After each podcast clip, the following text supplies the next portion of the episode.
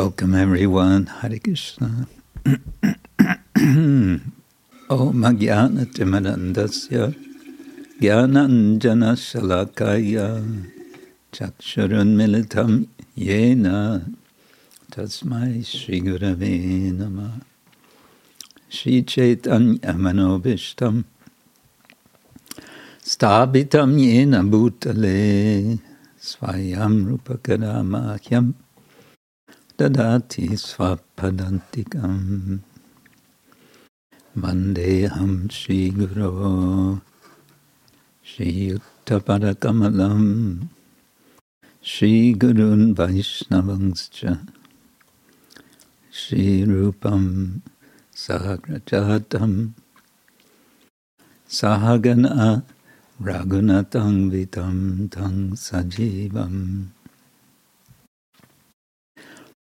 Sadvaitam Savadutam Parijana Sahitam Krishna Chaitanya Devam Shri Radha Krishna Padan Sahagana Lalita Shri Vishakanvitangscha Nama Om Vishnu Padaya Krishna Prishtaya Bhutale Śrīmate Bhaktivedanta Swamin iti namine.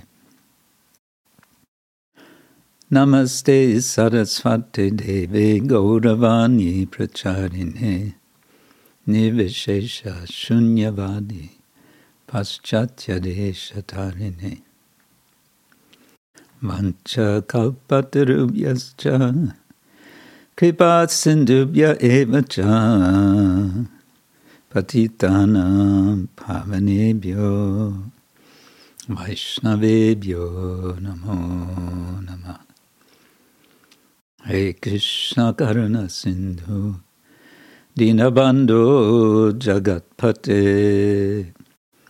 Gopesha Gopika Kanta Radha Kanta Namostute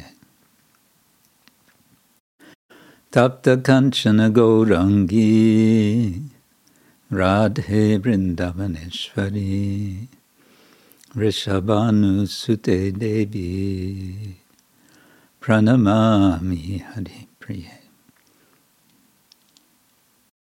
Jai Shri Krishna Chaitanya Prabhu Nityananda Shri Advaita Gadadhar Shri Vatsadi Gaura Bhaktivinoda. Hare Krishna, Hare Krishna, Krishna Krishna, Hare Hare, Hare Rama, Hare Rama, Rama Rama, Hare Hare.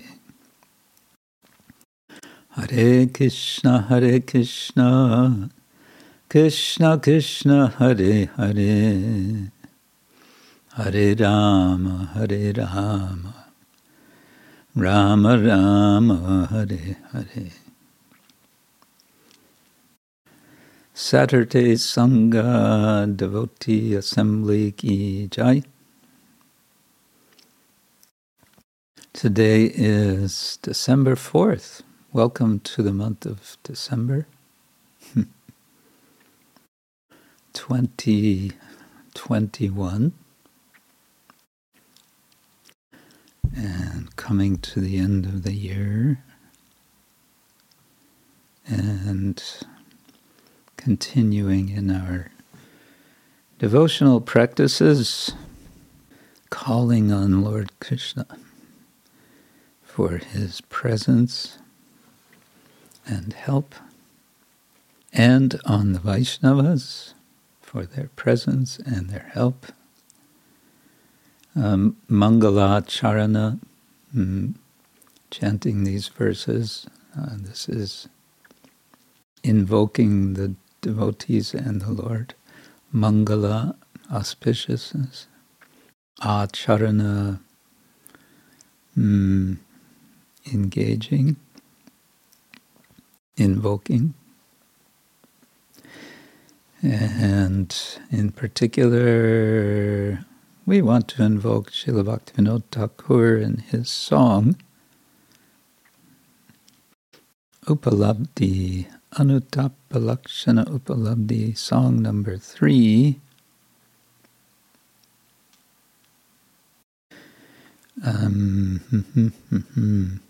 What did we have before this?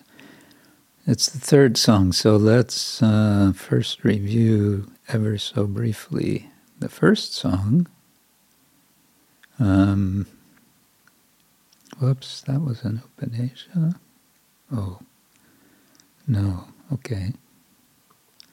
Let's just go back to the song of last week, Anuttapalakshana Upalabdhi, song 2.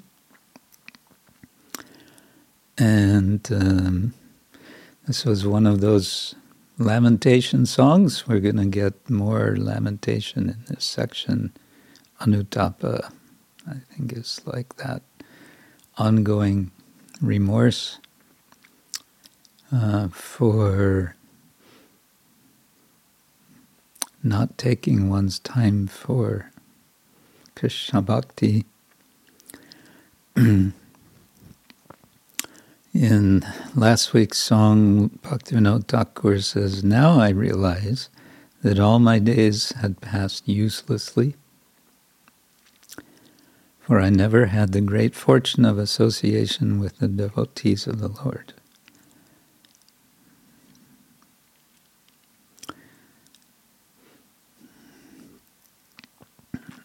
And in the second verse he says, "This is such an unfortunate calamity, for I now consider that I've rejected pure gold simply to become attached and devoted to small clods of dirt." And this is nicely explained by our translator, Dasharatha Sutta Pramu. "I have abandoned the bright-faced golden devotees of the Lord to associate with filthy, dirty persons who are averse to Krishna. And so I wasted my life, intoxicated by vanity. Vanity, vanity, all is vanity," as it says in Ecclesiastes of the Hebrew Bible. "Whenever I saw someone decorated with the signs of a Vaishya," and then he says, that's interesting, "Whenever I saw someone decorated with the signs of a Vaishnav, like tilak, neck beads, and shika, and so on, I would laugh at them within my mind, considering them to be completely insane, regarding this attitude of mine to be the most highly cultured behavior. I've thereby robbed myself of the transcendental association of those touchstone-like devotees."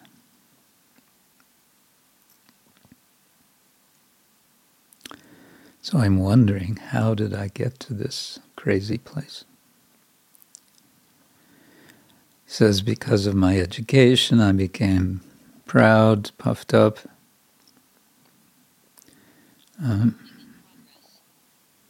recording in progress, okay. I overlooked this most auspicious form of spiritual life, which is available only in devotional service. So I wasted my life. Now in my old age, all this polluted material knowledge I worked so hard for is dwindling. It's all going away.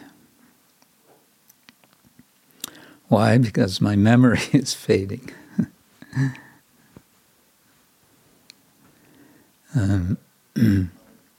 "My last hope," he says in the final verse, "is if the devotees will be merciful to me.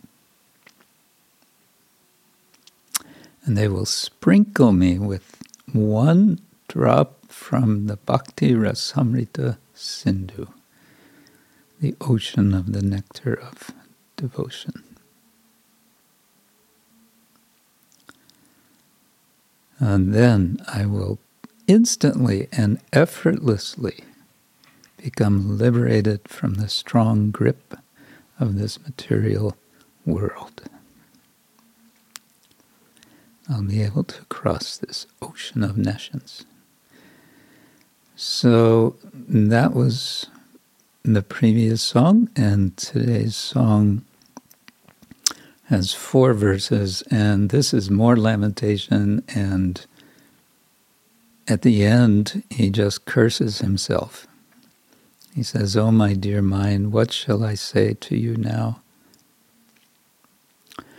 All my time has been spent inside the deep pit of fruitive activities with high hopes of future happiness.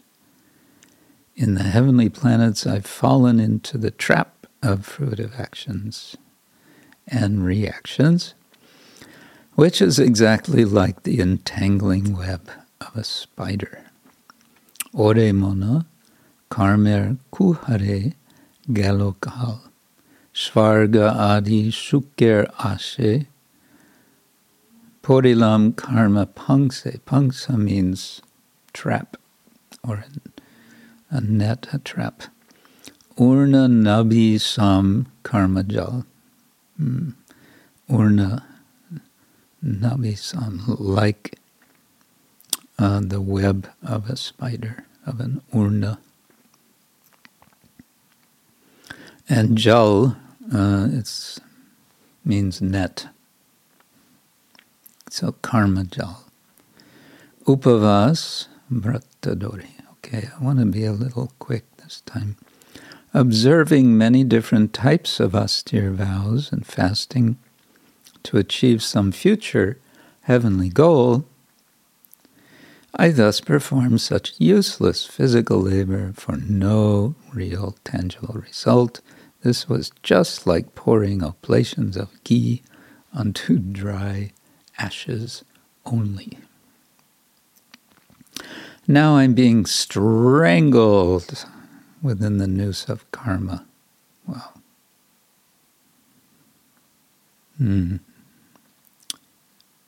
am I? Yes, strangled within the noose of karma, being destroyed by my own foolish nonsense, and the only result is that I've not been able to deliver myself from this predicament. Marilam nijadoshe charam maraner pangse. Old age, death, trap. Charam maraner pangse. Hoi bare narinu udhar. And the 3rd verse, I conducted many sacrifices in honor of many different demigods and goddesses, as is recommended for householders in the Varnashram Dharma system. Nana Deva Devi Bhaji Madhagarve Kotainu Jivan. But by doing this, I only became so puffed up that I wasted my whole life in such delirious pride. Delirious is like mad. I never got any peace of mind by doing all this, stira nahoilo mana, for I completely missed out on the golden treasure, shantidan, of spiritual satisfaction. So much trouble I underwent because I never worshipped the beautiful lotus feet of Sri Krishna. Na bhajinu Sri Krishna charana. And here comes his self-cursing. Dik more e jivan, jivane, dik more dhanajane, dik more barna abhiman, dik more kulamane, dik Shastra Adhyayane Hari Bhakti na Pailo Stana. Therefore, to hell with my whole life, to hell with all my wealth and followers, to hell with my caste pride, to hell with all my so-called dignity of family prestige, to hell with my studies of the Karma Kanda scriptures. For I have not become fixed up in pure devotion to Lord Hari. Okay, let's see if we can go through this with some accompaniment.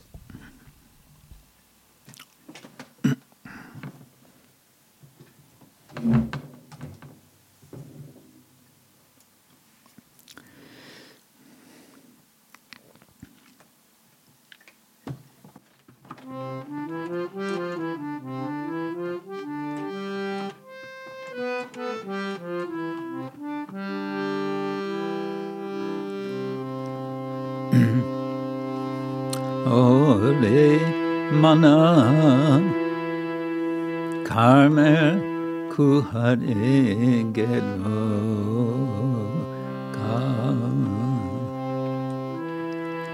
swargadi suker ase porilam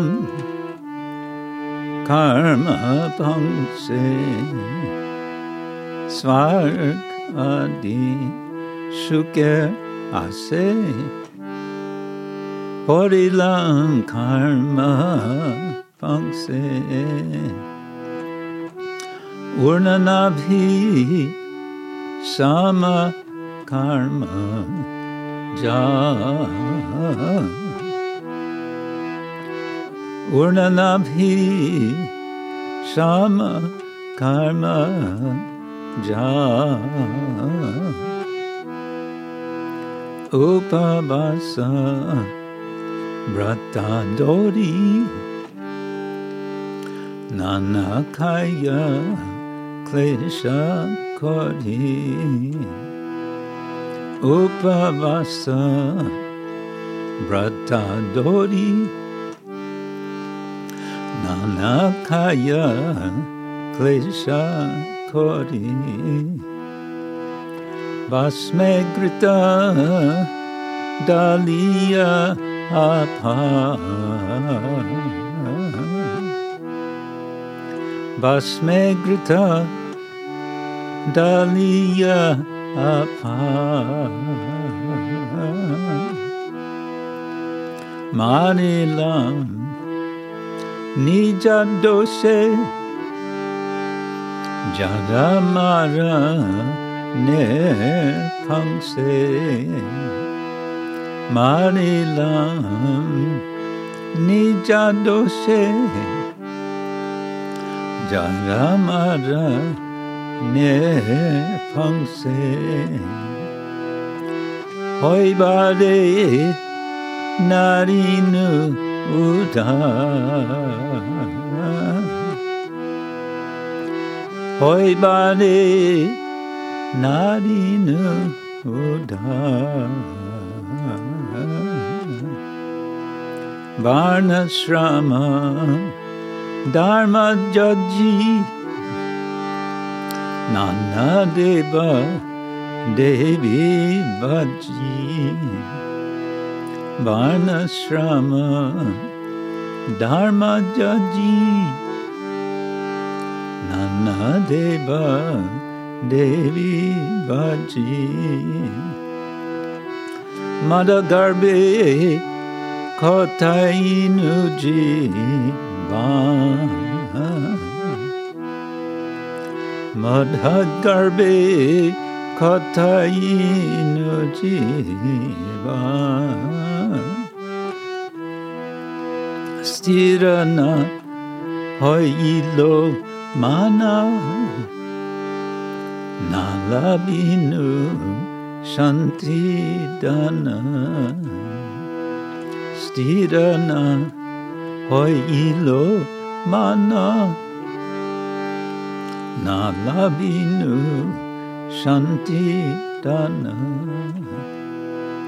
Navya Jinu Shri Krishna Chana Navya Jinu Shri Krishna Chara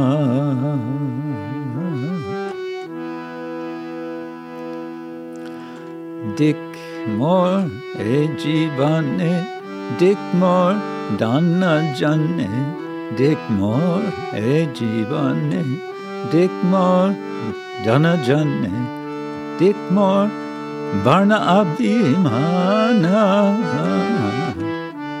Dikmor varna abhimana, Dikmor kulamane, Dikshastra adayane. Dikmor kulamane, Dikshastra adhyayane, Hari bhakti naphailostana. Hari bhakti naphailostana. Hare Krishna, Hare Krishna, Krishna Krishna, Hare Hare. Hare Rama, Hare Rama, Rama Rama, Hare Hare, Hare Krishna, Hare Krishna, Krishna Krishna, Hare Hare, Hare Rama, Hare Rama, Rama, Rama, Hare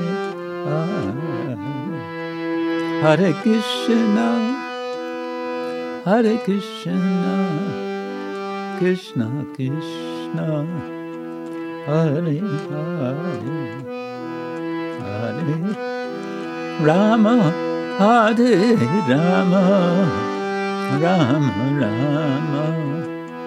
Hare Hare, Hare Krishna, Hare Krishna, Krishna Krishna, Hare Hare, Hare Rama, Hare Rama, Rama Rama, Hare Hare, Hare Krishna. Hare Krishna, Krishna Krishna, Hare Hare, Hare Ram, Hare Ram, Rama Ram, Hare Hare Krishna, Hare Krishna, Krishna Krishna, Hare Hare Ram, Hare Ram, Ram Ram, Hare Hare Bo, Hare Bo, Hare Bo. Nitai Gora Haribo, Haribo, Haribo, Haribo.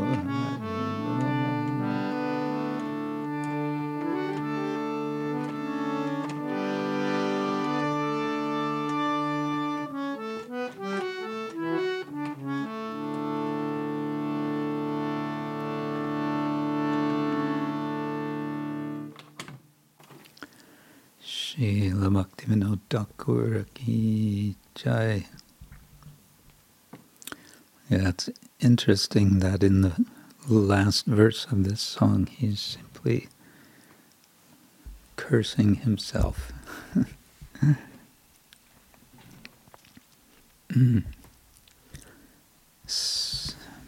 So, some kind of spiritual expression of remorse, deep remorse, which has the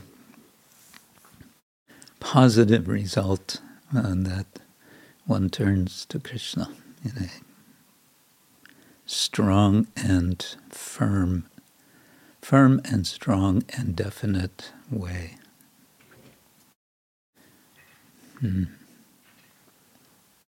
Okay. So again, welcome everyone who have joined us in the last few minutes.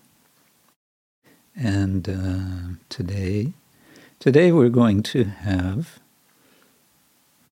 a special guest. And last time I announced who he is, so he's not a mystery guest. His name is Yogendra Das, Yogendra Prabhu, God brother of mine, so he'll come on, Krishna willing, at in half an hour from now. And we'll hear some, I'm sure, interesting things from him. He's going to be coming, speaking from Sweden. I think he's in somewhere in the far north of Sweden now. Okay, but before that, what do we have? Maybe we have some showing and telling, as they might say in India. I believe, Chitrakarani, you wanted to share about your reading group, isn't it? Hare Krishna, please accept my respectful obeisances. Jai Srila Prabhupada. Yes, it's just a very short notice. We have created this WhatsApp group for the children and parents reading group. And so we are very few now. And who would like to join to this group with children? Also, you don't have to have a child. You can always consult us. So we can come together for, let's say, every 15 days, once a month, weekly, and we can share our life and we can discuss what we can do to better serve to the well-being of our children. We can inspire each other. We can share our problems and we can also share our fears and we can encourage each other to go further, because it's a long road. And it's also, until they grow, it's our opportunity to present them Krishna consciousness in a nice way. And time flies and we don't have so much time. So I'd like to invite my God siblings to this group for a nice service to our children. Mm. So it's, if I understand, it's more of a discussion group than a reading group, in the sense you're discussing about how to best help the children to be Krishna conscious. Is that right? My personal experience is when we try to give a definition, then we always try to keep the things. When Lord inspires us, we try to keep the things narrow. Mm-hmm. So it's always not to make a clear definition, okay, and then let the Lord inspires us. Mm-hmm. Because with children, everything takes a turn. The thing here is, if we just come together with good intentions for our children, mm-hmm, then incredible amount of inspiration comes. And we can organize games, we can read, and we can bring our children together. And what my experience is, when the parents became friends and shared their hearts, mm-hmm, then the children follows. Mm. And then in the WhatsApp group, if we always share our life and children, and they always check these images, they look and they check what the other child is doing. And then suddenly curiosity develops. Mm. It doesn't work like you sit now, you have a meeting with other children. It doesn't develop like this. It's always a feeling of relationship, love, and it develops with time if we put some effort into it. So the beginning is just coming together with good intentions, and if we give time, lot of nice things comes out in the end. Mm-hmm. Nice. And how many of you are presently in this group?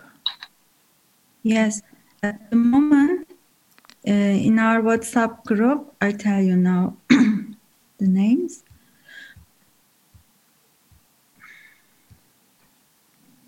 It is now at the moment there is Dira Lalita, because she's like the Murti of all the group.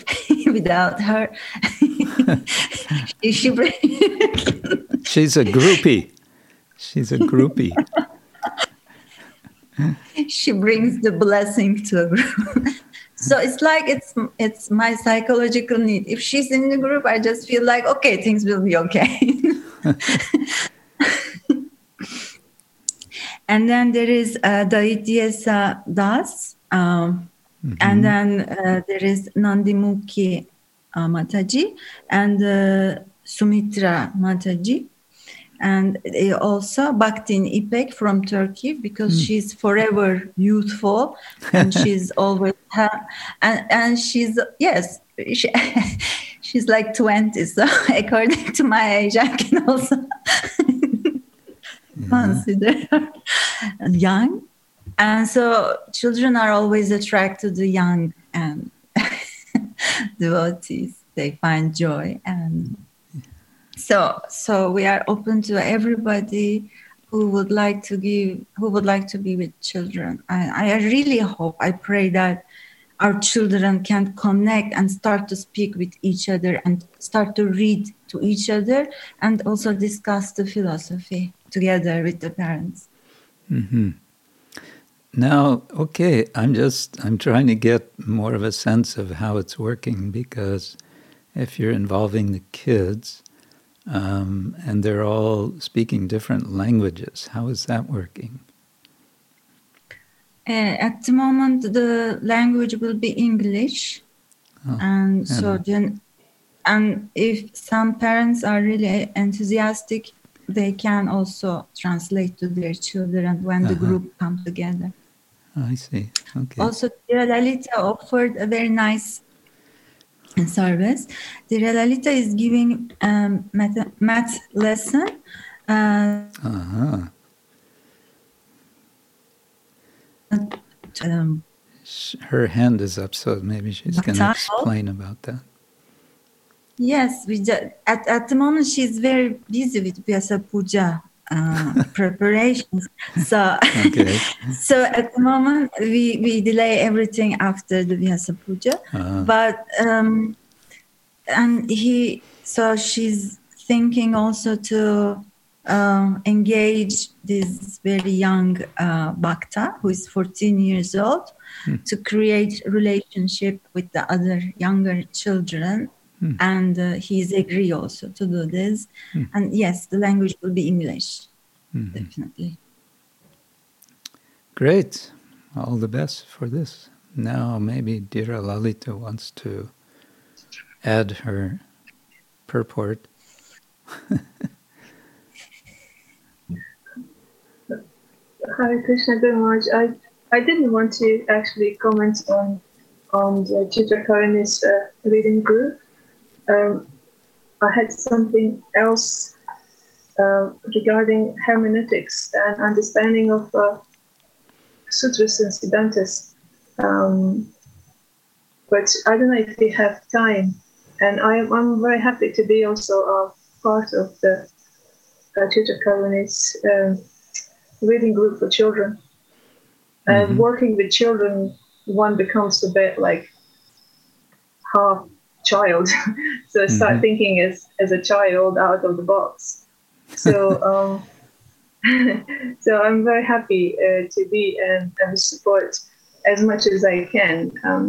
Chitrakarani is she's very caring as a mother, and I'm sure that group will really take off and maybe spread the branches into other countries, so devotees from other countries can also create a group of reading for their children, their languages. Yeah. But I had something else. I don't know if there is time for this. Well, let's see. So Gurmaj, you started talking about hermeneutics from 18th of September, and I went through all of my notes, trying to understand the way of understanding Shastra, and when I'm reading, to actually apply the knowledge for that. Even though this course is obviously for teachers who are on a certain level and have certain qualities and from sadhana, and they're very, very learned scholars. But one thing came across to me that comparing sutras and siddhantas, so I came across, working with mathematics for past about 40 years, I came across to also applying the Nyaya to mathematical methodology as well. So long time ago, there is the Aristotelian methodology came up, which is still used now in modern mathematics. And he established two basic starting points in mathematical science, which is axioms and hypotheses. Mm-hmm. But I somehow came across that the axioms for devotees who maybe didn't come across this word means that that's the statement that is worth of acceptance. It's sort of the truth that doesn't need convincing, and hypotheses are something that is or isn't. It means it needs to be proved to be or not to be. Right. So I was just thinking, but in order to prove hypotheses, we use axioms as the actual knowledge in order to prove a hypothesis. And I was just wondering, in our Siddhantas, this is my question. So I was comparing axioms with sutras, and I was comparing the hypothesis with Siddhantas. Because the Siddhanta is, I think, ultimately hypothesis, because it's not a, before it's actually proved that it's Siddhanta. Before that happens, before Siddhanta happens, there is a process of having different knowledge from different Shastra in order to establish Siddhanta. And so I was sort of trying to understand in my very limited brains what sutras are and what siddhantas are. And I wanted to ask a question after going through all of the notes that we've learned from you, from your kind, like vast knowledge. Is the knowledge of the sutras always used to create siddhantas? In our Vaishnava Gaudiya tradition, do the Siddhantas actually depend on sutras? Because sutras are the truth. Well, I think I need some clarification now. What are you referring to with sutras? Do you mean Vedanta sutras?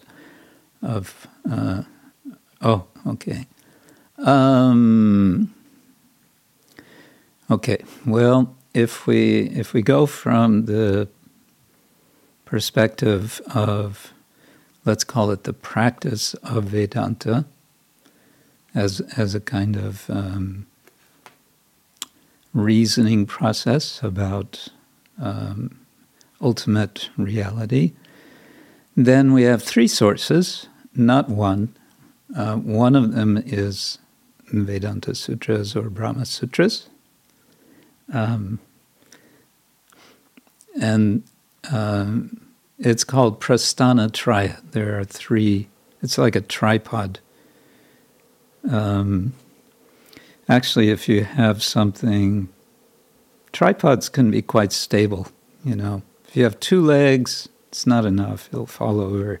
You can have four legs, but then one of them might be a little bit short, and then the chair is wobbling.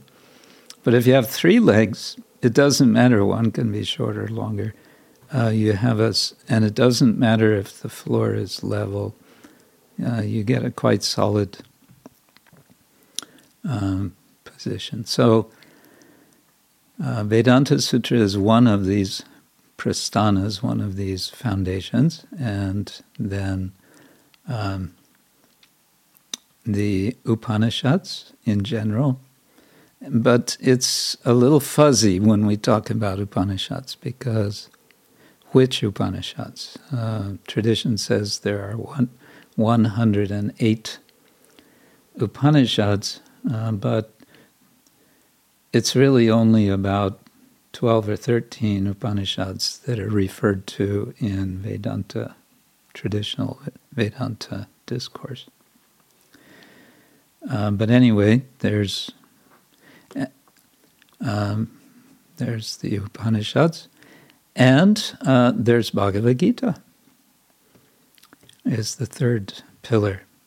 And this is recognized by all the different Vedanta schools, including Shankaracharya. Even though the Bhagavad Gita is so strongly, clearly personalistic, if you like,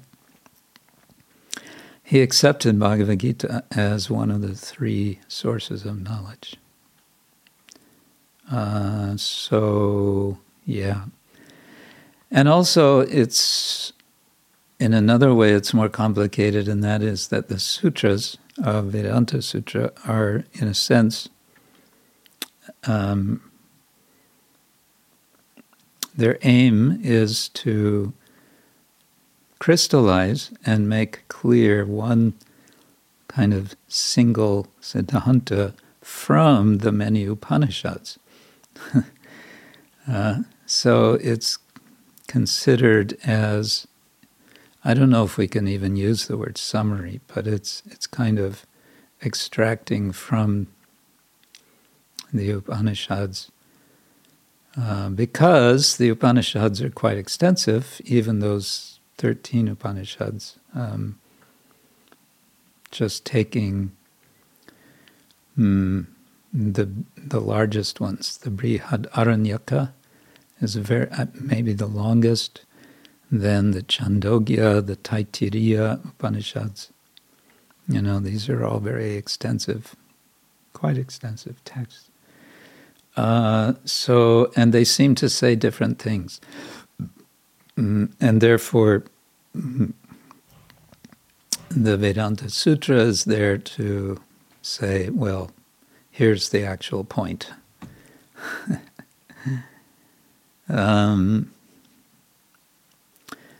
But then, what do these sutras mean? Because the sutras are so compact, they're like codes, and to crack the code is a challenge. And therefore, you have different schools of Vedanta who are interpreting the Vedanta Sutras in different ways. And they can be quite radically different interpretations, because these statements are so compact, you know. The very first verse, Atato Brahma Jijñāsā, Ramanujacharya has a super long commentary just on that first sutra. And he's already, with that first sutra, he's disagreeing with Shankara.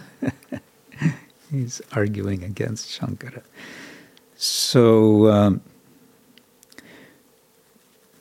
but generally speaking, to use your terminology, to say the I would say within Vedanta, the Prasthanatraya as a whole, yeah, in a sense you could say they're axiomatic. They are considered kind of final authority and so on. But, as I said, it's hard to understand, the Vedanta Sutra and the Upanishads are seeming to say many things.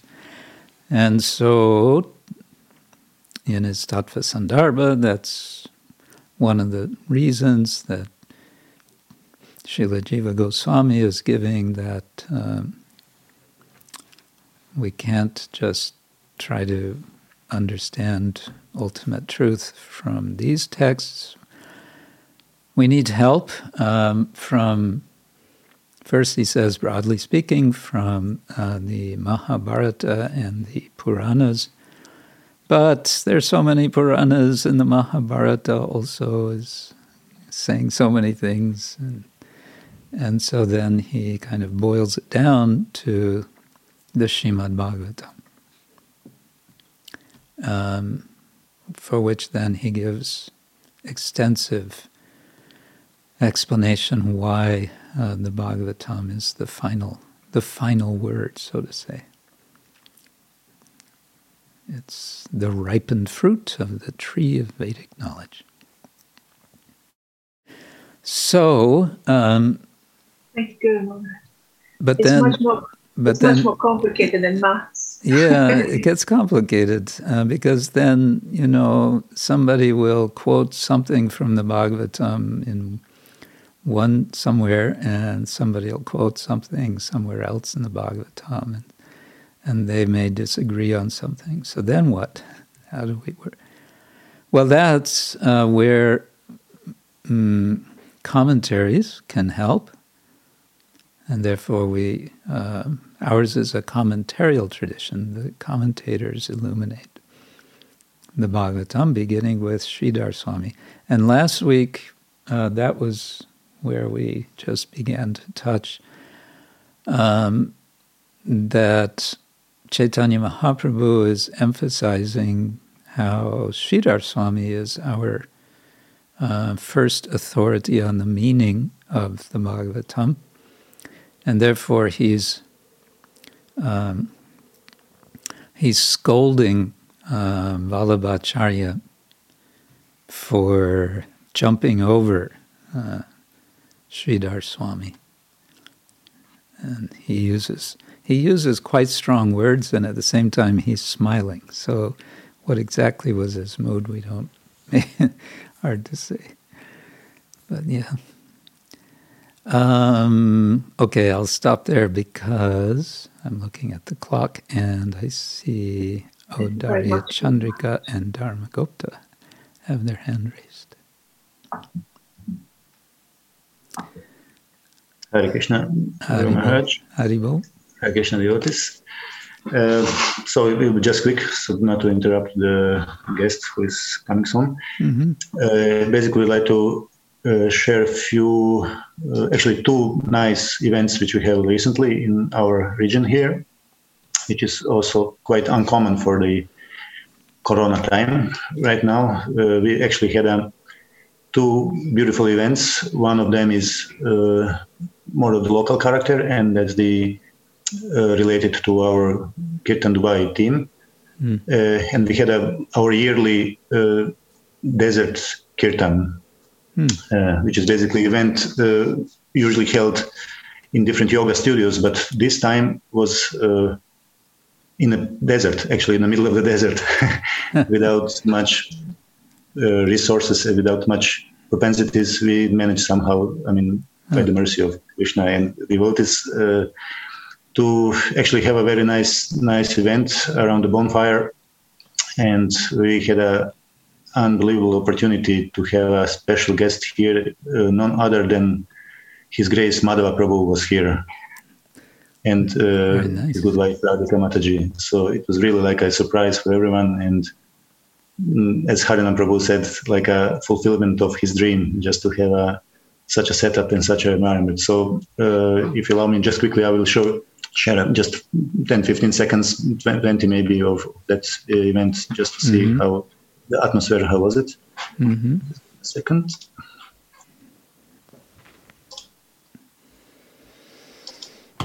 Oops. Okay.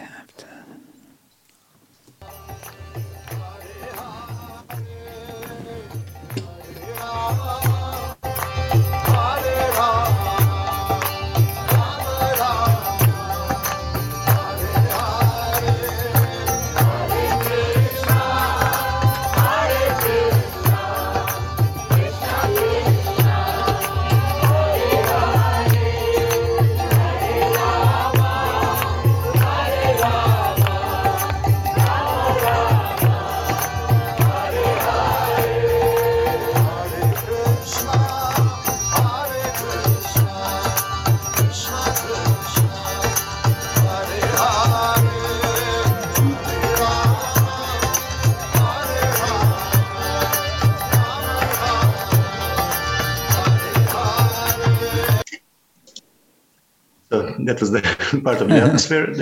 Yeah, when it got fired. First was, of course, 1 hour of slow Mahamantra in Madhur Prabhu style. Mm. And we have to say here, Guru Maharaj, that this was the project of Kirtan Dubai, which means that half of the people were totally new people. They're not, because Kirtan family, if I can say like that, because of course there are many who are coming again and again and again. Mm. Few of them really wanted to continue, go a little bit, go more deeper. So they are also started to chant, but more or less they're just, every Friday we have Kirtan Dubai. So it's like, party time, and those people invited their friends, so they really, some of them came for the first time, and 1 hour and a half, like really meditation of Madhava. But everybody in the end, they were so, they said that they don't know what was the experience it was for the first time, because they couldn't explain what was happening, and they just enjoy, and they said that what was this? It was really amazing. And again, also Madhava Prabhu and Radhika Mataji, they are also very, when the evening or official evening was over, they stayed with us for 1 hour and a half. So they spoke with all of those who wanted to talk with them. Mm. So they stayed with us. So it was not just, okay, we did it and now we will go. But it was really a good association also for all of us. They got stuck in the desert, so they had no choice. And one fun fact, actually, I know as I'm roaming around doing these different services, I was noticing at the end when everything was finished, the main kirtan was finished. Since it's a desert and it's it's a part of folklore here that people are just going desert camping, like a residence here and locals and everyone. That was the part of the winter sports here. Mm. So I noticed it's a pitch dark, completely darkness around except the bonfire and starry sky. And when everything was finished, we just hear the quads, motorbikes. They were just starting the engines and just leaving. So they just silently came attending the kirtan, like 10 of them, 15 of them. These guys who are running the dunes, chasing the dunes. And so it's so many random people just took part in it, and it was unbelievable experience. People from other camps, they just sneak in and just see what's going on there, because we were the only noisy. We had a power generator with loudspeakers, with everything. It was a really interesting experience. Oh. That's the first part. I don't know if we have time for the second part. Just quickly, also one nice event, or maybe should we continue after the Yogendra Prabhu's talk? Well, is he with us yet? Okay, then we can share after the... Yes, I am here. You are here. Hare Krishna, Yogendra Prabhu. There you are. Swagatam, welcome. Thank you for joining us. My pleasure. It's an honor. You're speaking now from somewhere way up from the North Pole, maybe? something like that? Yes, it's northern Sweden, about 150 kilometers from the polar circle. Wow. It was clear sky today, so there was some hours of light here because there's snow everywhere. So, so you got sun, you got 1.5 hours of light. Sun ray about an hour or so. Oh. But the light actually in the northern latitudes here, the dawn takes a long time and the sunset. So there's actually about 6 hours of semi twilight. Yeah, it's very mysterious up there, I know. So let me just say, first of all, let me introduce everyone else to you, not going through everyone's names, but we have a gathering every week since the COVID pandemic started. And we're coming from different parts of the universe, you can say. I guess we're mainly in Europe, but also in North and South America, and all the way over to Hong Kong and Beijing, and sometimes someone from India might be with us. So we're kind of around the planet. Yes, Madana Jivani is there from India, and Madana Jivani times 2, I see. Kalakanta has your label. Yes, Guru Maharaj, that's me. So, we're just coming together once a week for a couple of hours, and now and then I like to have special guests, such as your good self, so that to help devotees appreciate the wide world of our society, and to appreciate the wonderful, more and more of the wonderful sangha of devotees that we have worldwide. And I have to say, you and I cross paths fairly rarely. In recent years, I guess especially because you're somewhere near the North Pole.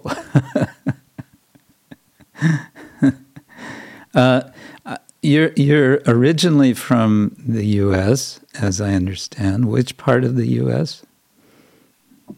East Coast, Philadelphia. From Philadelphia.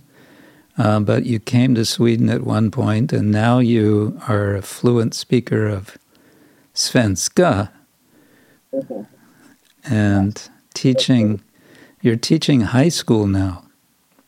Right. In the last 5 years, after 40 years of service in the temples in Sankirtan, and doing needful, then when I got my state pension, which fortunately the social democratic setup here in Sweden awards to everyone, even those who we didn't pay any taxes. So at that time, about 6 years ago, when I got my pension, then I decided to go get a teaching degree. Mm-hmm. And now here I am in older days. And by the arrangement of God, there's an acute lack of teachers now in Sweden. And now become like America, that, as long as you're physically and mentally able, you can go on working. That was not like that before. Previously, the stop date was 67. No one would teach after that. But now I can follow in the footsteps of my elder sister, who she taught. She's my role model in this late life career, because she actually taught psychology at a community college in New Jersey until she was 80. Wow. She was a teacher originally, but then she worked at other things during her career. But then When she retired at 65, she was offered a teaching job, and she loved it. Uh-huh. And so let's see what Krishna has in store for her. Yeah, that would be in itself an interesting topic. But you have mentioned three topics that you'd like to talk about. And before that, can we just hear in brief form the how I joined the Hare Krishna story of yourself? Yes, I snuck in under the wire. Okay. Prabhupada's last, I think also his largest initiation in Mayapur on Gaur or Nim in 1977. Oh. I was extremely fortunate to be one of the 300. Can you imagine? Oh.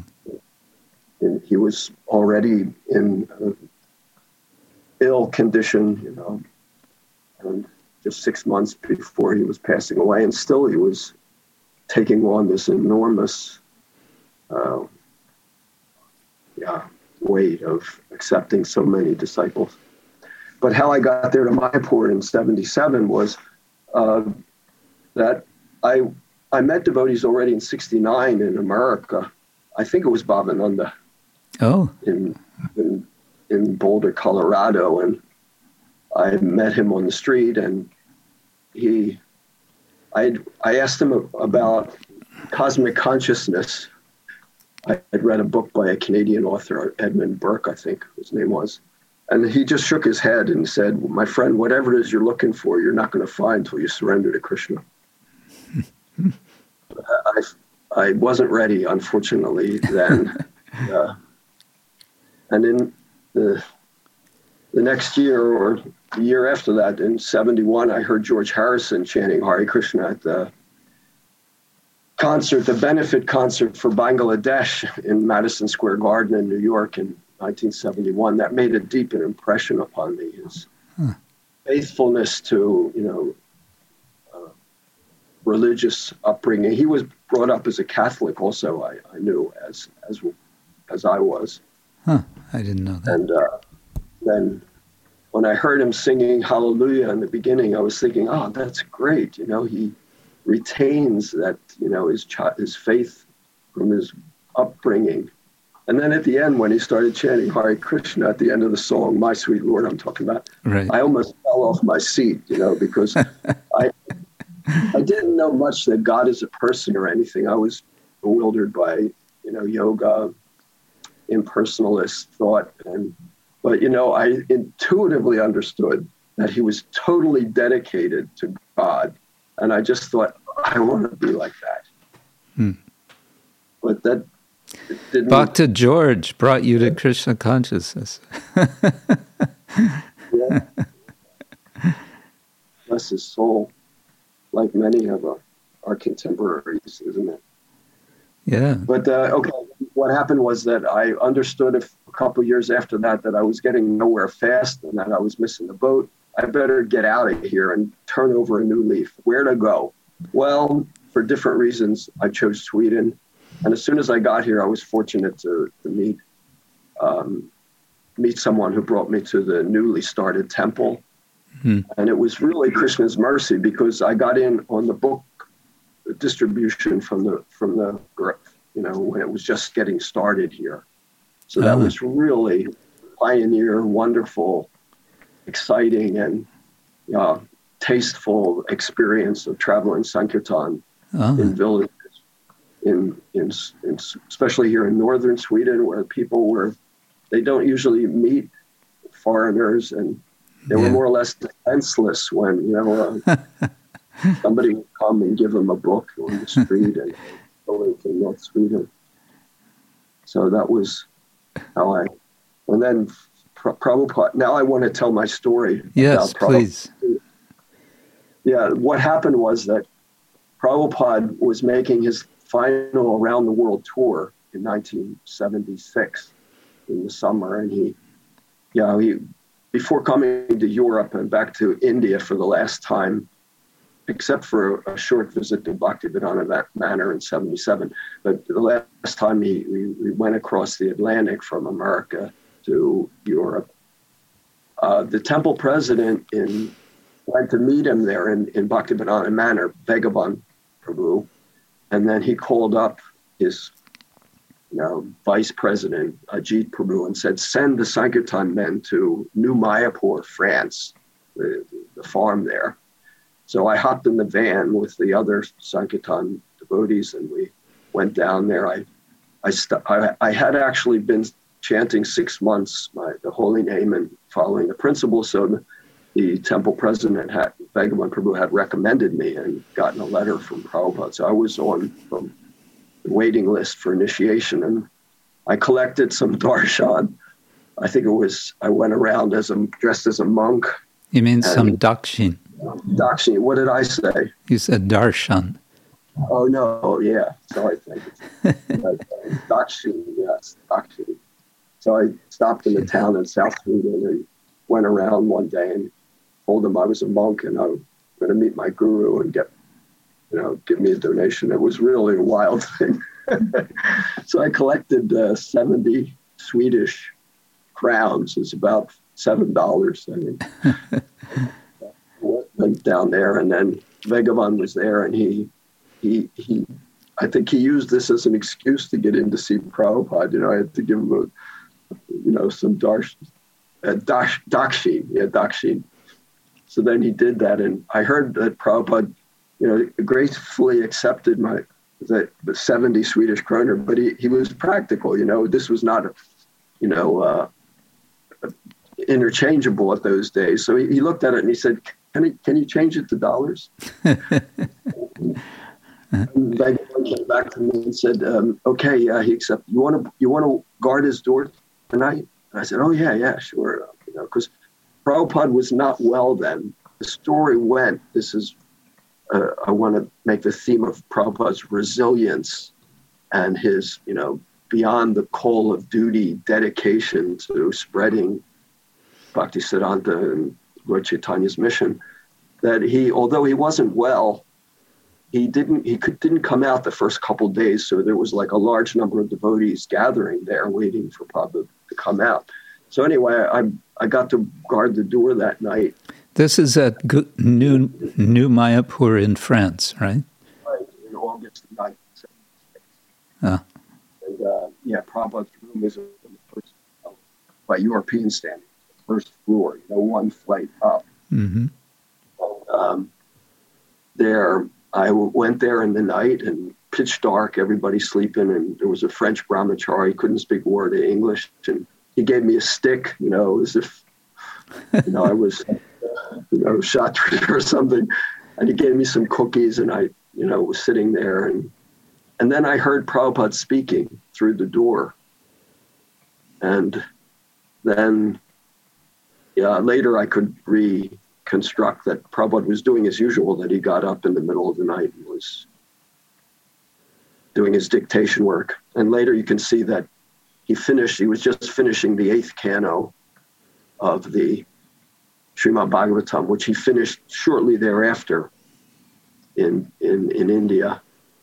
So he must have been working on that there. And anyway, so then the next day or so, then it was announced that Prabhupada is going to go for a walk. Finally, we've been waiting for days, and then Prabhupada, I knew where his room was, so I went up the stairs there. And I was just standing at the top of the stairs looking at his door, which is, it's kind of like in a dark corridor there. And then the door opened, and then, there was a burst of light. Later, I could explain that wasn't actually, some mystical experience, but it was just that there are windows behind Prabhupada's room there when the door opens. But everybody else says that when they first saw Prabhupada, it was like a burst of effulgence. In any case, it was that for me also. And whether it was mystical or just plain scientific light, I'm not sure. But then somebody told me, I can't remember exactly. I got out of the way, I guess. And then somebody told me, oh, you can only go on the walk if, you know, for senior devotees. So, you know, I was very docile, stupid as I was. And I just waited there in the temple room. And then after an hour or so, Prabhupada came back and he sat on the Vyasasana. And that was the one and only time that I remember chanting Sri Guru Chanapadma. Although it was evening time, but we had a Guru Puja and we chanted Sri Guru Chanapadma for Prabhupada. And then he went up without speaking. Hmm. And then there was going to be initiations the next day, and I was on the list.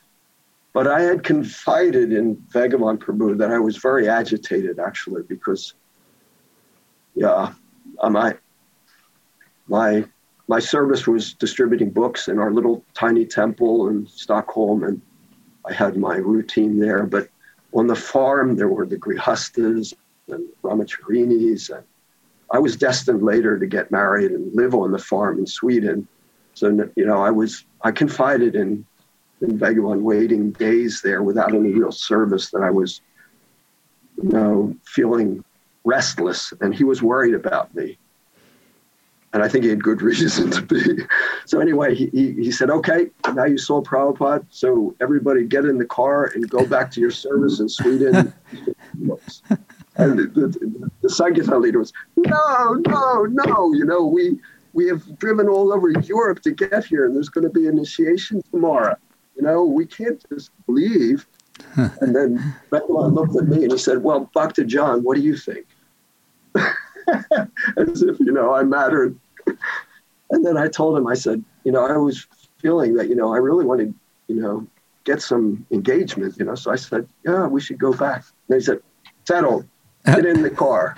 So, you know, we drove back to Sweden, and then I got initiated by letter in Stockholm shortly thereafter. And Jayatirtha Prabhu, he did yeah. So anyway, that was Prabhupada's resilience there, that he was very, very sick, but still he accepted us as disciples at great personal sacrifice there. And that same theme was there in my Brahmin initiation. Like I mentioned, in 1977, a year, was that about half a year later, that we were 300, and Prabhupada was really not well. In fact, in Tamal Krishna Maharaj's later days diary of taking care of Prabhupada, Prabhupada confided in him that I feel like a workhorse, you know, who's beating, you know. And then, so then Prabhupada accepted us there, and I got my Brahmin initiation. I got sent, we were sent off, you know, there was 100 of us who got Brahmin initiation and 200 first initiates. So we 100 Brahmin initiates, we got sent to different leading disciples, you know, Prabhupada disciples, to get our paper and instructions how to count on our fingers, etc. So I got sent to Bhavananda Prabhu, and then and then we went on to Vrindavan and then on to Bombay. And then what happened was that Prabhupada. Can I ask? So, but then did you go in and hear the mantras from Prabhupada? No, we heard the tape. Yeah, okay. Yeah, there was a tape. So I don't know. Does that make me a Ritvik, or no? Prabhupada was giving a pre-samadhi Ritvik. You know, Bhavananda was my. No, but the recording, it was Prabhupada's voice, right? Yes. Yeah. So then you went to Vrindavan. Exactly, yeah. And then we had a nice experience there. Went on to Bombay. And then what happened was that Prabhupada suddenly jumped out of bed and came to Bombay and made a Pandal program. Wow. And although he wasn't well enough, it was because that the worrisome charge of undue influence and brainwashing that had been accused against by the district attorney or the prosecutor in New York against the temple president in New York was very, very worrisome. It was a it seemed like it was going to be a long, drawn-out case threatening the very existence of Krishna movement in the United States. But then the case was thrown out of court on the first day. Yeah. The judge said this is a bona fide religion, and that these persons who were supposedly, influenced to against their will to take part in this, their freedom of religion has to be respected. Mm-hmm. So then it was on the Times of India that, Krishna consciousness is a bona fide religion. And when Prabhupada got that news, he became so enlivened, he just jumped out of his seat. We go to Bombay and make a pandal. This is another example of Prabhupada's resilience. Yeah. So then the other 2 points were, that was Prabhupada's resilience at my initiations. The other 2 points were, that was kind of past. Now I want to go to the present. Mm-hmm. And that my present service is that I want to make a Stala Purana. Mm. That is to say that every installed deities, every temple who has installed deities around the world have been ordered by a GBC resolution to have a description of how the temple was acquired, how the deities were acquired, how they were installed, and any special pastimes with His Divine Grace, and also an ongoing history of the temple service and functions. Mm-hmm. So I started that already in the 90s. I got the go-ahead from, at that time, GBC was Hari Keshe Swami, and he encouraged me to do that, and I started then, and it's been a slow process. But now, lately, when I've gotten back into school in the last 5 years, I've gotten a little training there and have now come up to the point of the installation of the Radha Krishna deities at the BBT temple in Korsnäs Gård near Stockholm.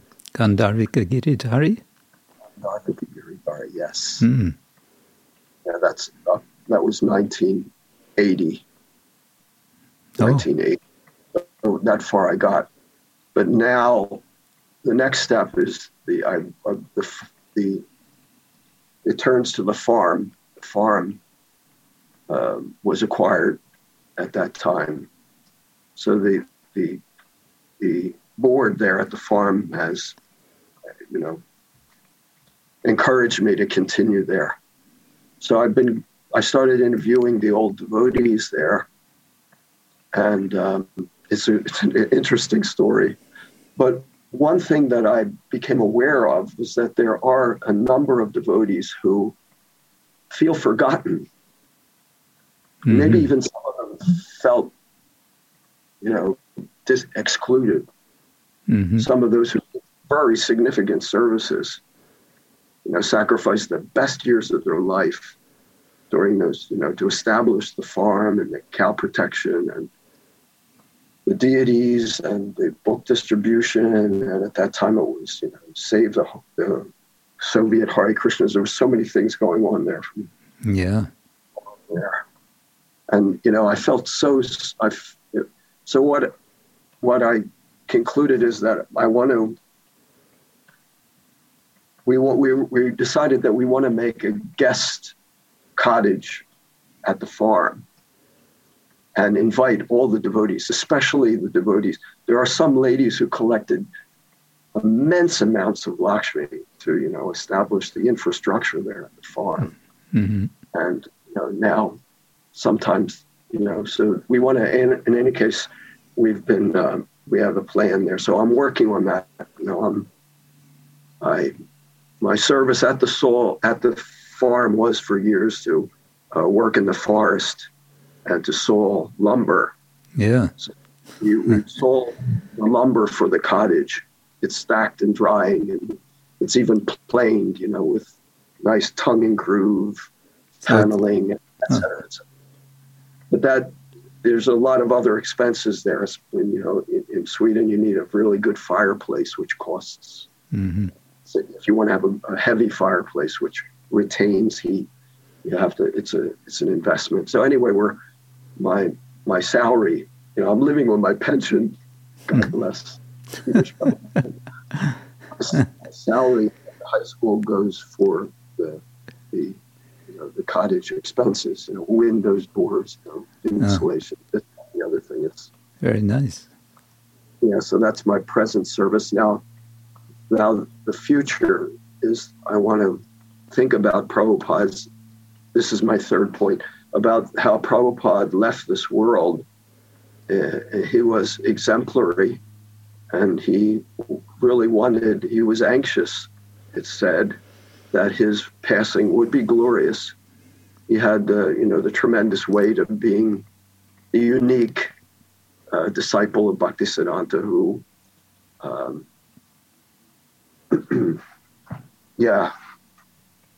Went to the West, and he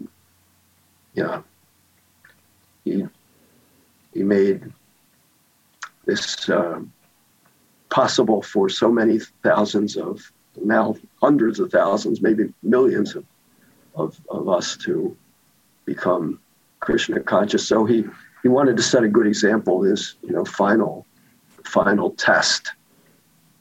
And so I'm thinking that, in elder days, that I should follow in his footsteps and think about how to, when everything is said and done, as long as I'm well enough, I want to be active in service, but I'm thinking about how to be prepared to,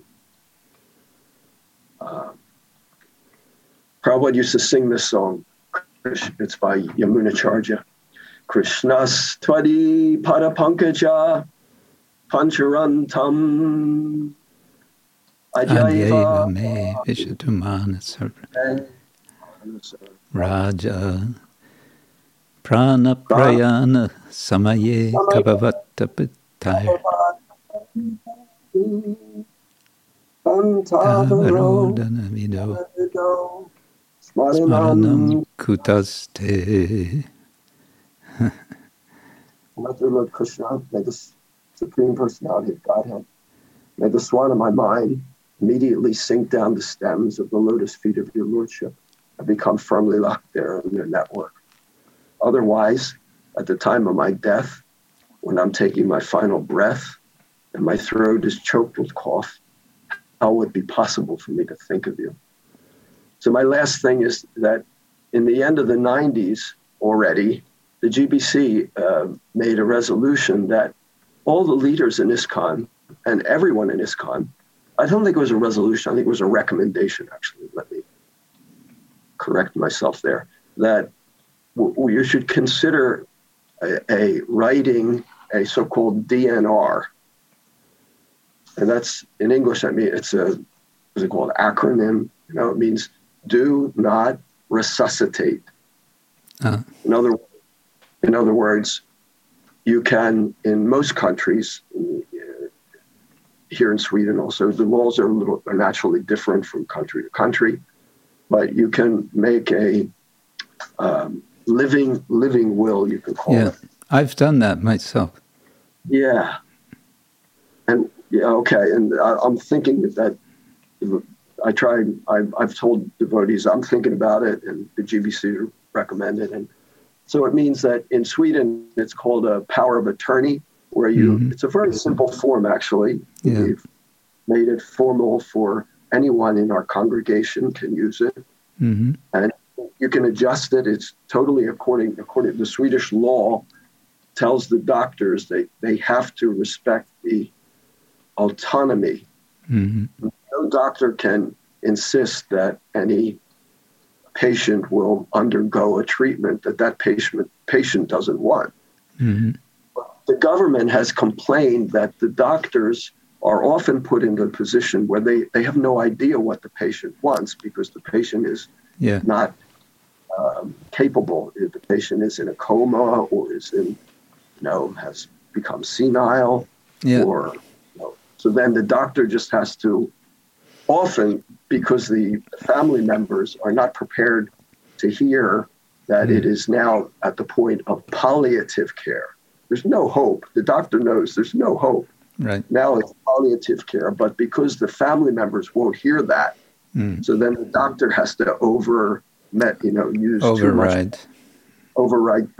much medicine. He knows that it's so. Therefore, you can write in Sweden, it's called a power of attorney. You give it to your son, your daughter, your friend, or temple president, and then it says there that I don't want. You can write whatever you want, but you could say that I don't want to go into the intensive care unit. I don't want dialysis and respirator and this, that, and the other thing. I don't, I would like to hear Hare Krishna at the end. Now, of course, there are cases if I were a young devotee and I had young children who were dependent upon me, I might think twice about writing it DNR. But, or maybe in the case of some of our highly elevated, God brothers who have many, many disciples who, are really begging him to please don't leave us, then maybe I would also, I can imagine that they would consider also. But in any case, like, my daughter and her children are well taken care of. And I, so that's thank you very much. That were my 3 points. That was about the resilience of Prabhupada at the time of my initiations. And also about my present project to do this. Please bless me that I may be able to accomplish this rather complex task of making the Stala Purana for the Panchatattva deities at the temple. And my third thing about future, about thinking about following Srila Prabhupada's exemplary leaving this world. Hare Krishna. These are all very nice reflections and sharing, but we're not going to let you go quite so quickly.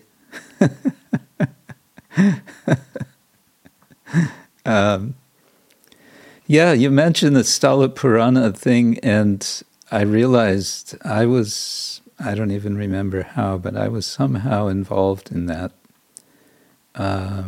Getting that as something that GBC wanted back then. So I think you're the only one in the whole planet who remembers that and are taking it seriously. So all glories to your service.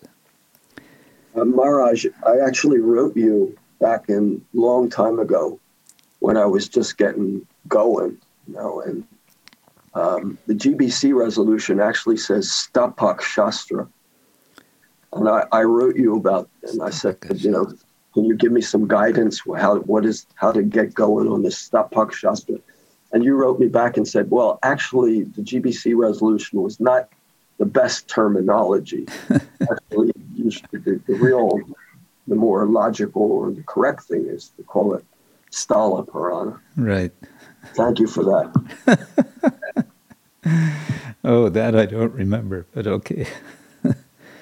I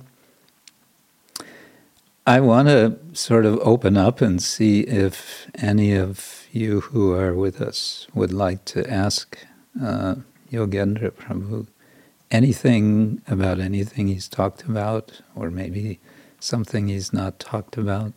But before that, I would like to ask you if you can say a few words about your master's thesis, which you've kindly shared with me. I find it really interesting because a substantial element of that research was that you sat in Bhagavatam classes in Mayapur, and you then interviewed devotees who gave classes and who were listening to classes, and you analyzed in a highly systematic way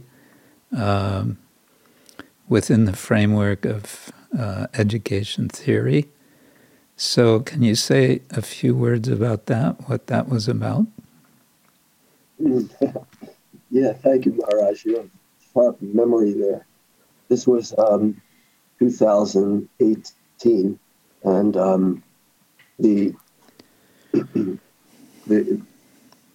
study, I was there for 20 weeks there in India at on a grant from the Swedish International Development Cooperation Agency. And they were interested, or I got them the grant because I tried to argue that we need religious education as a sustainable development indicator. Hmm. Because, you know, with religion is intimately connected, the education of religion, religious education is intimately connected with values like, you know, cleanliness and self-control and ardor. Honesty like that. And these are necessary for a community. And the community is absolutely necessary for sustainable development. So they bought that, and I went to Mayapur to research how religion has impacted the Mayapur community, both in ISKCON and also outside in Mayapur. So, but one aspect of an important aspect, the most Krishna conscious aspect, was how the Bhagavatam was a cohesive influence on the Mayapur community, and how although the community is very large now, and the Bhagavatam is just one part of the whole community. My finding was that because those devotees and at Mayapur and visiting devotees have spent so much time and constant focus on that morning program, that these values have had large impact on the whole community's being like that. Mm-hmm. I remember you interviewed me as well. I happened to be there. And I'm also remembering your work because last year I gave a presentation, a short presentation in the American Academy of Religion conference on the subject of reading the Bhagavatam as religious reading. It was a special panel about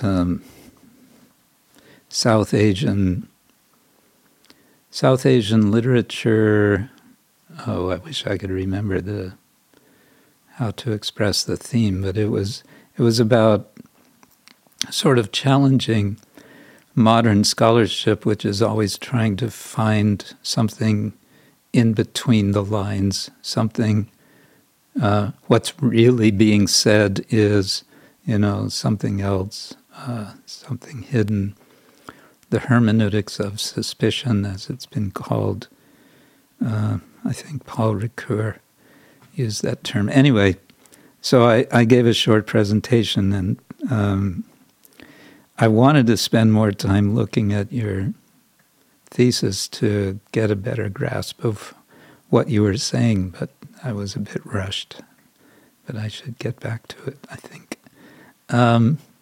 Now, on the subject of the Bhagavatam, and this is a little bit as a, let's call it a maybe a warning. I want to contact you later privately, Yogendra Prabhu. We have an idea, we means myself and Radhika Raman Prabhu in America. We have this Bhagavata Purana research project And we have an idea of how you might be able to help us. I'd love to be at your service. Okay. I wrote to Radhika Ramana recently about a question. Nice. Oops, the contact, at least on my side, was not so good just then. Let me now jump to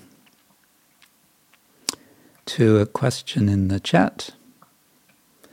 Bhagavati Devidasi says, I was serving Sri Gandharvika Giridhari for some time in 1988, but they took my heart.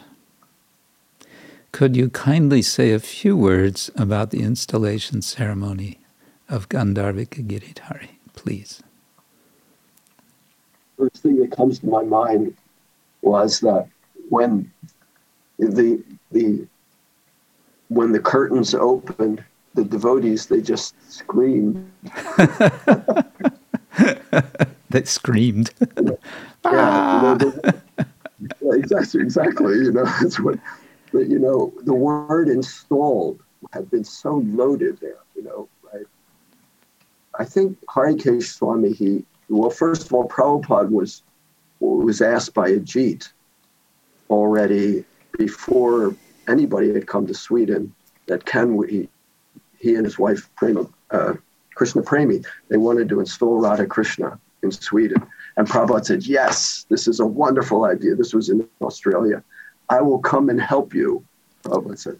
He had big hopes for Sweden because, you know, a man by the name of Walter Eidlitz had been a follower of Bhakti, of Sadananda Swami. Sadananda Swami, the German. Yeah. So anyway, to make a long story short, he came to Sweden and he printed a book called, in German, it was, you know, The Life and Teachings of Lord Chaitanya. Yeah, a big book. Big, thick book, yeah. And it was published by the Stockholm University. And he sent it to Prabhupada in 1968, and Prabhupada was in Canada waiting for his green card. And this was, you know, for Prabhupada, it was like, yes, Europe is ready, you know, big book. And then, you know, he had big hopes for Sweden. Huh. So when the first Swedish devotee said, we want to install Radha Krishna, Prabhupada said, yes, I'll come and help you. So then, long story short, they were installed in 1980, Gandharvika Giridhari. Mm-hmm. And the BBT was getting going there by, you know, Harikesh's Swami, Erswal Swami was... And it was named after Bhaktisiddhanta's favorite deities who were, you know, near the printing press there in Mayapur. And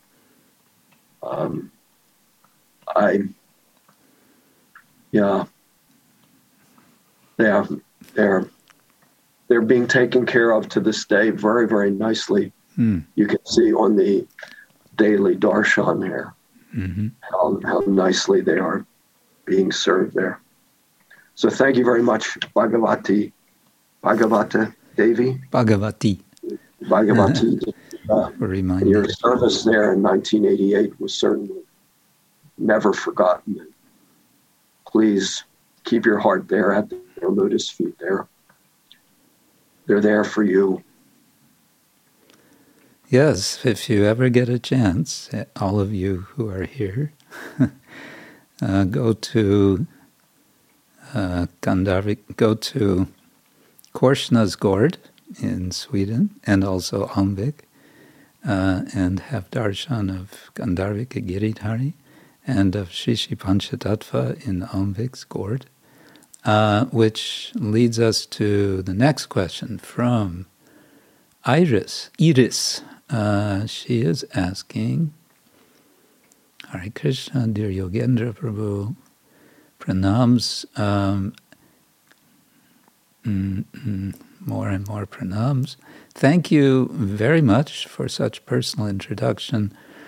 What could you say about Sri Panchatattva temples of ISKCON? How do you perceive in your heart different deities of the same Sri Panchatattva. Thank you, your aspiring servant, Iris.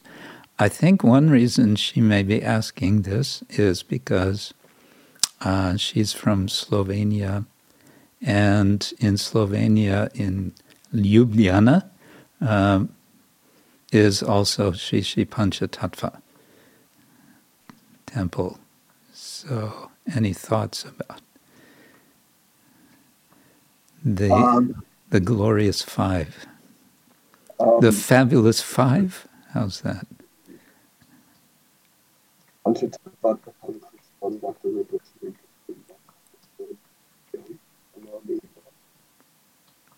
My experience is very limited. Actually, you know, I've never seen any other Panchatattva deities except for the small Panchatattva deities in Stockholm.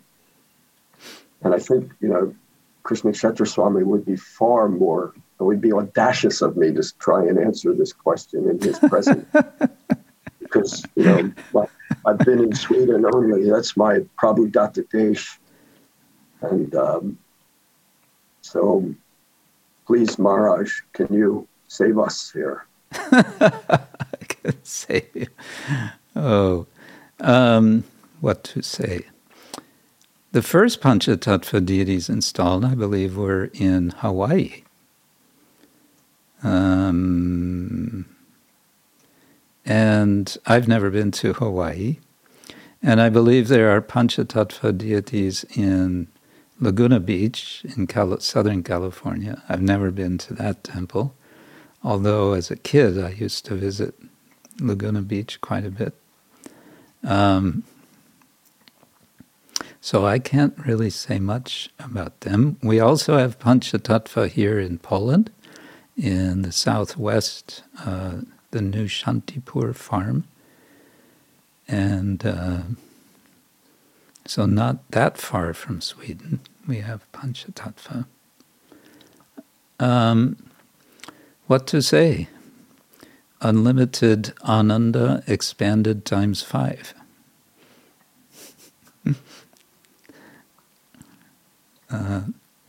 I always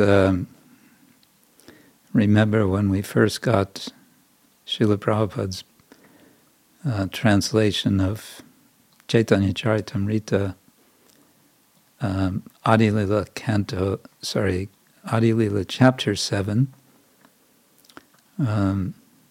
called Lord Chaitanya in 5 Features. It was a paperback book, and it was kind of life-changing. It was like, yes, Sankirtan, this is what it's all about.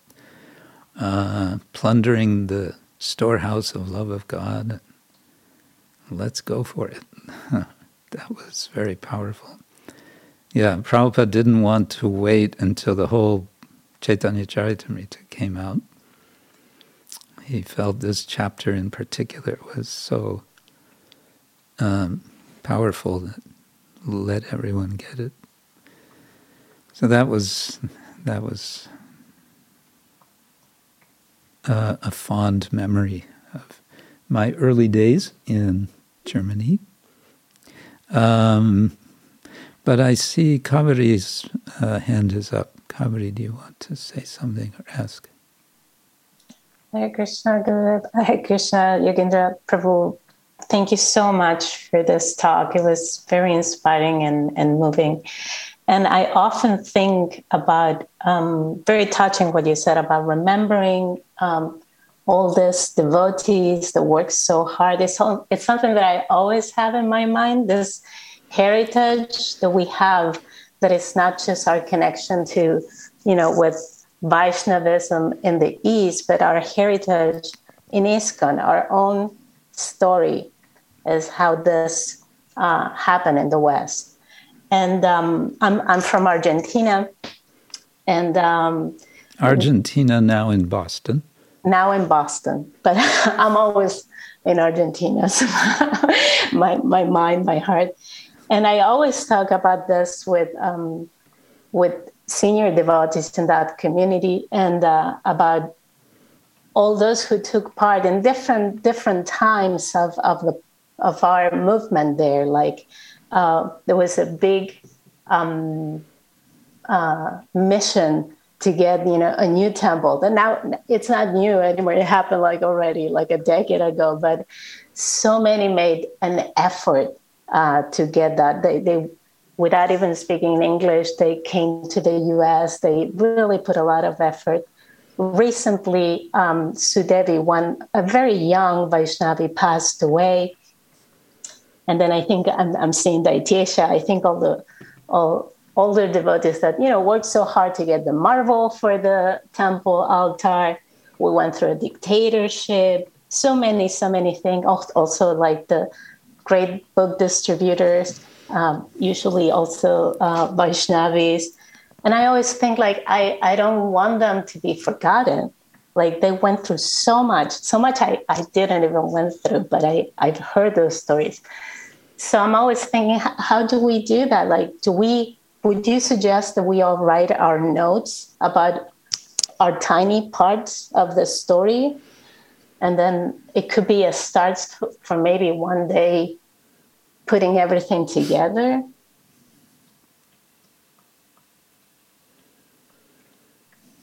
Yeah, I mean, we Krishna Kshetraswami pointed out that it's a mission unfulfilled, that we have our deities documented for future generations. So please, don't forget anyone. Make sure that everyone is accounted. Of course, Krishna remembers everything, and Prabhupada is certainly also with us and totally reciprocating with every single little and large service that anyone is doing. So it's not that that anyone is forgotten, but it is with, as far as it is within our power, to make sure that someone who may feel forgotten may be encouraged that we are, you did it, and that was wonderful. And it really is the basis upon which now we can go on for others to be benefited. That's just human. Thank you so much. Hare Krishna. If I can add to that, I would say there's a variety of ways of recording. So one is encouraging devotees to write your personal story and memories. And another way is just interviewing devotees and recording. It can be audio recording, can be video recording. This can be in many ways the easiest, because for most devotees, writing is a challenge, to say the least. But talking is kind of no problem. So if you can get someone, and actually now we've sort of all discovered Zoom. So you can do this also with Zoom. You can record. Just make an appointment with someone, we just want to hear from you, your memories. And often it's just a matter of asking one or two questions, and they're off and running, and if you get more than one devotee in a room, where they've been together, they've shared experience together, they'll remind each other. And then you can really get things going. And this becomes part of what's called, it's a whole field of history now called oral history. One of the first projects that our center in Oxford took on was an oral history project of recording memories of immigrants, Hindu immigrants from India coming to the UK. And we got a huge grant, I mean, a few a few hundred thousand pounds from the British government to do that, because this kind of thing is valued. I've asked three devotees in Germany to do this for Germany, and gradually they've gotten a few recordings. There's a professor who just a few months ago departed the world, Tom Hopkins, very, very sweet scholar, devotee, I don't know, but friend of the devotees, definitely, well-wisher of ISKCON. And many times he said, you ISKCON, you have to record your history. You've got to get your history down. Otherwise, it's like it didn't happen. And I think the starting point is individuals and their memories. Thank you so much. Very helpful. Mm-hmm. So good. Krishna, Krishna. Well, thank you all. And special thanks to you, Yogendra Prabhu, for giving us your time. Before we end, I have a little homework task for our assembled devotees, a little reading, and I think I have to write this in the chat, but then you're going to have to write it down to remember, because the chat's going to disappear. Sita Sundari, who you may, Yogendra, know by another name, was in Sweden many years, and she's conveying also her best to you. She has great appreciation for you. Let's see, everyone. Okay, so what I like now, one of the things we've been talking about with the hermeneutics subject is context. So I think this will be kind of fun. I'd like you to read, I'm going to say C.C. Adi, not Adi, sorry, Madhya Lila,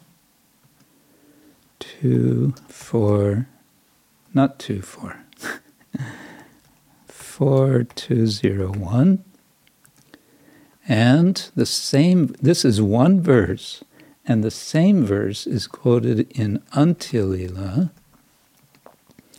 8:34. It's a famous verse. It's from Madhavendra Puri. Aidina dayardranata he, maturanata kadavalokya se.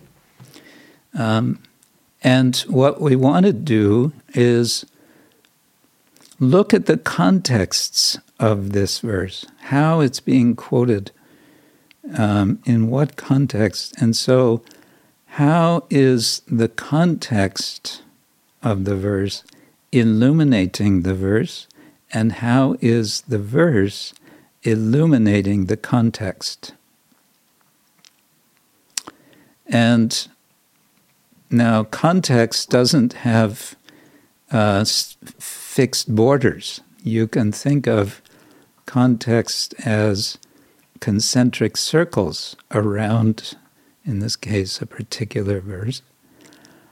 So you might think of the wider contexts, and you may want to think about yourself. Yeah, I've written the verse. It's one verse, and I've written. Excuse me, could you have sent it in a private message instead of... Oh, there it is. Yeah, I forgot to hit enter, sorry. Madhya Lila 4201, Antilila 8:34.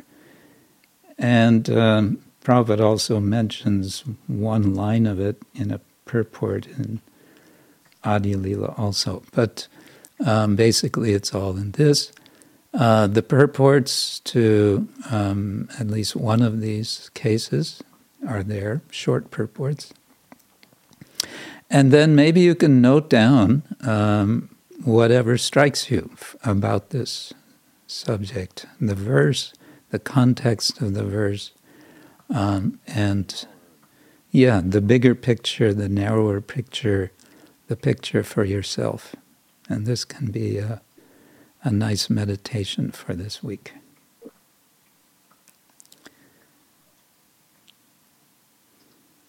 Okay, some of you are noting, I see. That's nice. And then next week we can talk about this.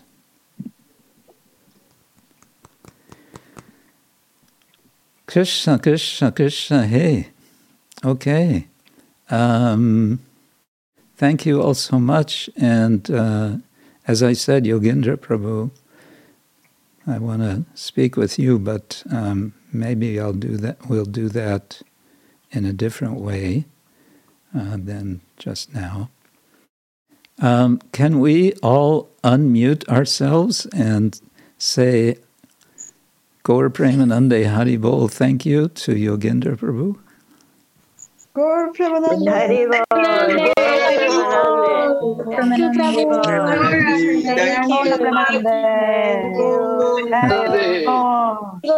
Thank you, Hare Krishna. Hare Krishna, thank you so much. Thank you, thank you.